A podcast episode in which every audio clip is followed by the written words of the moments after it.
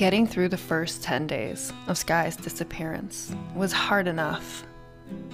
It was an experience beyond words. But in order to get the investigation going, my mother and I needed to take a 20 plus hour flight from Hartford, Connecticut to Sapporo, Japan. A flight that would give us ample time to consider all the possibilities, to try and analyze what Skye must have been thinking. But in reality, in a high stress situation, where time is of the essence, neither my mother nor I possess the mental fortitude to actually focus and accept the gravity of the situation. This is episode two of Surviving Skye, arriving in Japan. If I'm being honest, I was excited to go to Japan. The gravity of the situation had not yet hit me, so it felt exciting to travel abroad and find my sister. I really thought that as soon as we landed, we would see her. They would have found her. And then perhaps, you know, we would have made a little trip out of it. We would get over the initial anger and confusion and then just carry on. Sure, there would be tumultuous emotions, but it would eventually pass and we could make the best of a fucked up situation. But that isn't how it went. The flight was long, cramped. I counted the hours. I can't remember what my mother and I talked about. I think I tried to keep it upbeat. This was our first time going to Japan. It was the first time either one of us had traveled abroad internationally. This was obviously a much bigger trip than visiting our neighbors to the north. This was the longest flight that either one of us had ever been on. But beyond those details, everything's kind of a blur. I think we had a layover in Chicago. I also thought we had another one in Los Angeles, but I think I'm wrong. The route brought us over Alaska, which made me question everything I knew about geography and flight routes. And in regards to flight routes, I mean, I never really thought about those that much. But that example alone is a perfect indicator that we had no idea what we were about to get ourselves into. We were that inexperienced in a world outside of our own little town. When we landed, we were greeted by the ambassador and the police. One thing to make note of that made everything much smoother is that the police were all connected. There was no jurisdiction between local, state, and federal. It was all connected, so we only had to go through the formalities once, and then everything would be disseminated throughout the country. And this was different than how the American system worked, at least in 2008. The local police weren't necessarily connected to the state police, and then getting the FBI involved was was something else entirely. It seemed like they didn't even want to bother. We were escorted to a room within the airport. If I remember correctly, it was a white room, the seating was black, and there was a coffee table. This was all I was able to take in after essentially living a day up in the air. I remember trying to read the room, but I was already a half a world behind. They greeted us with a formal bow, my mother stood there catatonic, and I missed the cues entirely. The order in which we sat down threw me off, and maybe it was my slumped posture or the way I spoke, but I definitely threw them off. There was a delay in communication, obviously, since everything needed to be translated. There was panic and exhaustion in her voice. We told them everything we could, everything that made sense, and of course, everything that didn't make sense and it felt like they could make sense of none of it. Most questions were posed towards my mother, and I think she tried to do most of the talking, but if she couldn't find the words or if the anxiety held her tongue, I would jump in to finish her sentences. Everything was a whirlwind. It felt fast but slow, and one thing that wasn't lost in translation was our emotions, our exhaustion, and our utter frustration. The ambassador was an American from the Midwest, also an area neither my mother and I had ever been to before, and even speaking to him, we felt a little foreign. His name was Ian Hillman. He went to Harvard. He was an American who spoke fluent Japanese, so our similarities ended at us both being American. He was kind enough to escort us to the hotel. He showed us how to use the public transit. I remember my mother and I tried to have a conversation with him on the train, but I also remember how the vibes felt off. I had used New York City public transit before, and it didn't dawn on me that there would be a difference. But in Japan, even in a packed car, it would be quiet. Nobody's really having conversations. So it was immediately clear that we don't talk on the train. Not the way we were talking, at least. Not as Americans. We didn't need anybody to tell us this. We felt it. We felt it immediately. And honestly, even with our short time there, I grew to love and respect the silence, the respect that the silence brings when you're on a train with strangers. I loved the the music, the train arrival music in the stations. It was clean, it was friendly, it was inviting. It was just nice. The ambassador walked us directly to the hotel. He had scheduled an appointment for us the next morning at the American Embassy in Sapporo to figure out a strategy. He gave us instructions and phone numbers and ensured we'd be able to find it with no issues the next day. My mother and I checked into the hotel. I believe it was a Sheraton. I don't think we had ever stayed at a Sheraton before. But that's not saying much. We weren't travelers or vacationers. The last family vacation was to Disney. I believe I was 13, and I was 24 now, so the last time I had been anywhere with my mother had, uh, well, it's been a while. We took our luggage up to the room. I don't remember if we ate.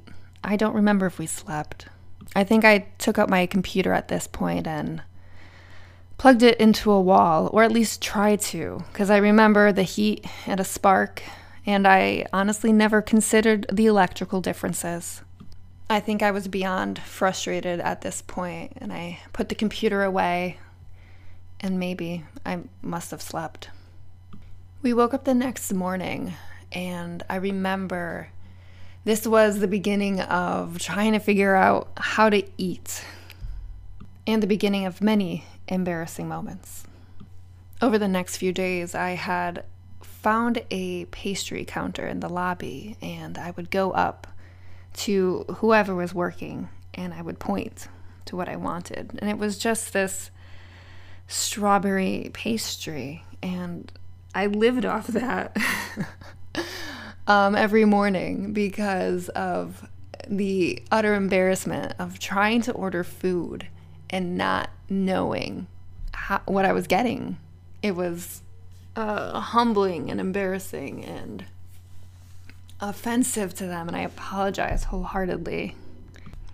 But that morning, after our first of many breakfast faux pas, we made our way over to the American Embassy. We took a bus and a train, and we walked. I had taken a digital camera with me and would take photos of our locations sporadically, just in case we got turned around, because not everything was in English, and my mother was notoriously bad with directions. So I just wanted to keep her mind at ease and have some sort of reference to look back on. I also remember that I packed this obnoxious, bright, neon pattern hoodie. It was something that would make me stand out in a crowd. Something that my mom could spot from a mile away if, for some reason, we lost each other. It was the one thing that I thought of as a preventative measure to mitigate the risk of having two people missing in Japan. But it didn't take long for us to realize that we didn't need any obnoxious clothing to make us stand out in a crowd. Hokkaido's population is primarily Japanese. I don't think it's ever been registered on a tourist destination for most Americans. So if there are Americans visiting the area, they stand out. To put it frankly, Americans are built bigger. Even a petite American frame could qualify as a linebacker in the sea of Japanese people. So Skye was about 5'8, 180. As soon as we realized the size disparities, we figured that there would be a lot more sightings of her. It was a Friday morning, and the ambassador greeted us as we entered the embassy. It was a wood paneled office, if I could remember correctly, and there was a portrait of George W. Bush on the wall. the embassy was going to be closed over the weekend, so the ambassador wanted to ensure that we were going to keep busy while we were waiting for the next work week to begin. There's nothing more settling than waiting around for a Monday to come when you have your loved one missing. But Mr. Hillman had prepared a stack of missing persons flyers from the photo of Skye we had given him. He had prepared two laminated scripts for us, one for me and one for my mother, in English and in Japanese. The information on the flyer was both in Japanese and English, and the idea was for us to walk around the city and pass out these missing persons flyers. Seemed easy enough. I had seen this on TV and in movies before. Well, what could possibly go wrong? Well, you know, everything, I, I guess. what no one informed us of is how Japanese culture reacts to being handed something that they didn't ask for. It's not that they were ungrateful, it was just that they didn't want the responsibility of whatever it was that was on this piece of paper, or even if it was a gift, they just weren't going to take it. So just imagine two frustrated and emotional American women wandering the streets in a foreign city, trying to pass out flyers of a missing person and not being able to communicate what it is because we don't speak the language, and most people there didn't speak English. Most people would kindly refuse or continue walking. If someone did take it and then look at it, they would come back to us to return it. My mother would stutter and stammer and get emotional and try to give it back to them, hoping that maybe this was the way they could communicate. We couldn't even post them up on telephone poles or bulletin boards we were later informed that there were local police departments and there were bulletin boards for missing persons flyers there, and that's where they could go. I remember my mother went into a restaurant and handed it to whoever was at the counter. They looked at it and handed it back to her. We soon found ourselves walking around the street feeling utterly defeated and embarrassed. And then we happened upon a McDonald's, something that felt very American. We could, maybe we can go in there and maybe they can understand. I remember walking into the McDonald's with my mom, and there were a lot of people in there. We thought that this was good, we had potential here. I started off by going to some of the people waiting in line, showing them the script and my sister's flyer. And this was the first time we were met with actual resistance. They were physically uncomfortable with our presence, some even recoiled. Anyone who had taken a flyer gave it back to us immediately. And while we stood at the back of the line, soon enough the workers were yelling over the counter at us. Yelling. And then all of a sudden, all the people waiting were yelling at us. We had no idea what they were saying, but it was obvious that we needed to leave. My mother might have been in tears. I may have profusely been apologizing, and we left only to be followed by a few other customers who continued to yell at us. I could see that my mother still wanted to try to pass these flyers out, but it was very obvious at this point that this wasn't the method to do this, that we were doing something wrong and we didn't know what it was at that point. This was our first day alone in Japan, walking around a city foreign to us, in a culture we knew nothing about. We were passing out flyers to find my sister, my mother's daughter. It was in that moment when it hit me on how serious this was and how out of the element we were. Seeing my mom upset made me angry. I was frustrated, and I told her this isn't the way. We we aren't doing this anymore. And to circle back to that Friday in the embassy, I remember how kindly and how gently Mr. Hillman would talk to us. But it was also painfully clear that this was something that was completely out of his element.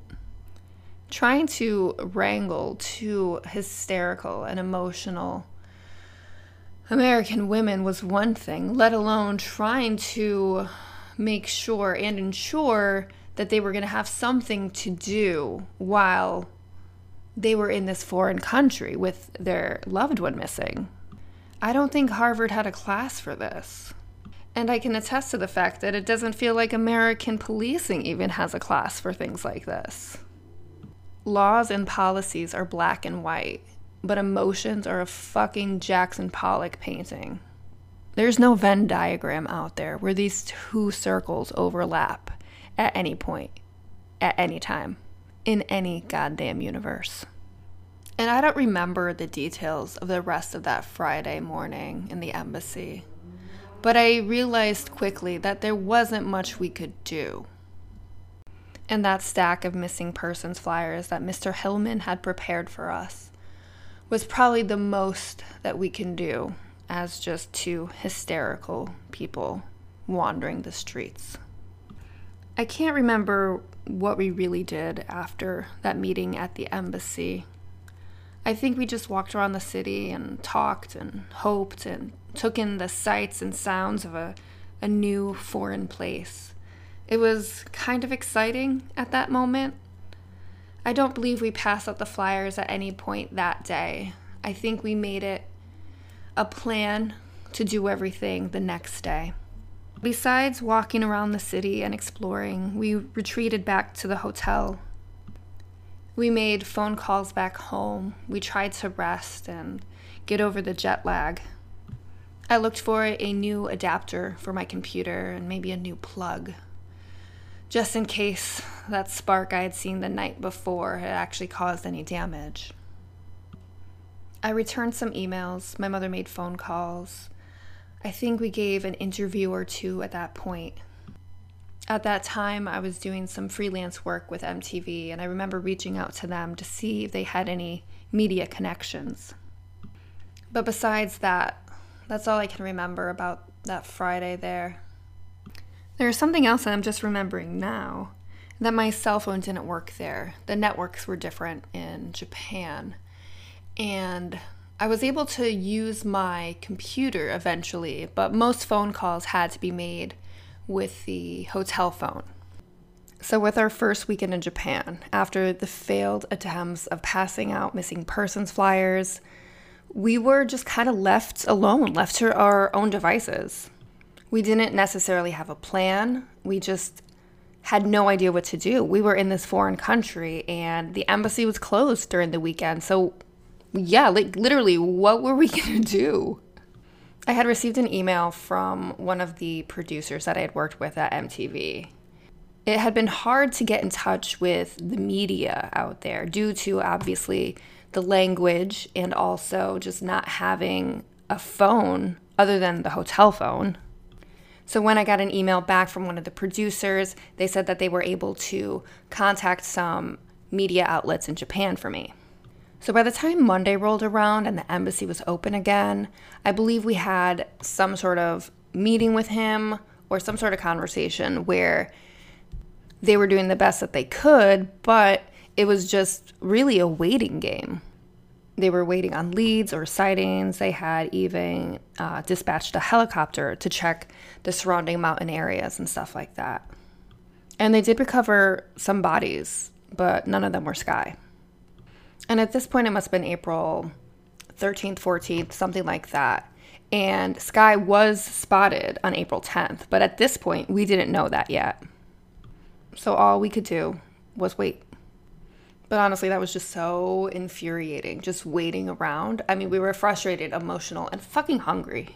So we asked the ambassador the practicalities of having a press conference. I had mentioned to him what I had already been able to arrange. He thought it was a good idea, but he also knew that being in Sapporo, we would be limited as to our media reach. So, in order to get better media exposure, we would have to go to Tokyo. So let me bring you up to like present day. I had recently just had a conversation with my mom, and I've been refraining, trying to compare our memories of this whole situation because I'm trying to uh, just remember it from my own perspective and not have any other kind of influence in it. But as always, this does come up with me and my mom, and we were discussing our time in Tokyo. And what struck me as odd is that she remembered being there. She was like, Oh, we were just there for a day, maybe two days. And I was like, No, we were there for like an entire week. So I need to go through all my mom's paperwork again and figure out the exact timeline, or at least a close approximation What's been interesting when taking this type of approach and talking about my memories of this endeavor, I have to make sure that I'm in this good mental state because I am being re traumatized just by talking about it, just by diving deep into my memories. So, in this process, I'm writing down like a brief outline of events. But as I'm talking my way through it, I'm remembering new new events. And I often have to take frequent breaks in order to get the wording right, to get what I'm trying to remember across to the listener appropriately. But as I do this, I also need to double back and re listen to what I've already done to make sure I'm not repeating myself. But when I listen to myself again, I also remember new things, which can make this a very difficult and time consuming process because I can endlessly tinker with it and add and then add again and then remove and then add and then reshape the whole story basically. And something else that I'm interested to see is that if I listen to this again six months from now, the story will be the same, of course, but would the tone be different? Because who you are evolves and changes over time. And also putting this out there for new listeners. Um, if I get any feedback, that can also change how I look at this. And in order to keep this digestible for the listeners, I'll end it here before we take the flight to Tokyo.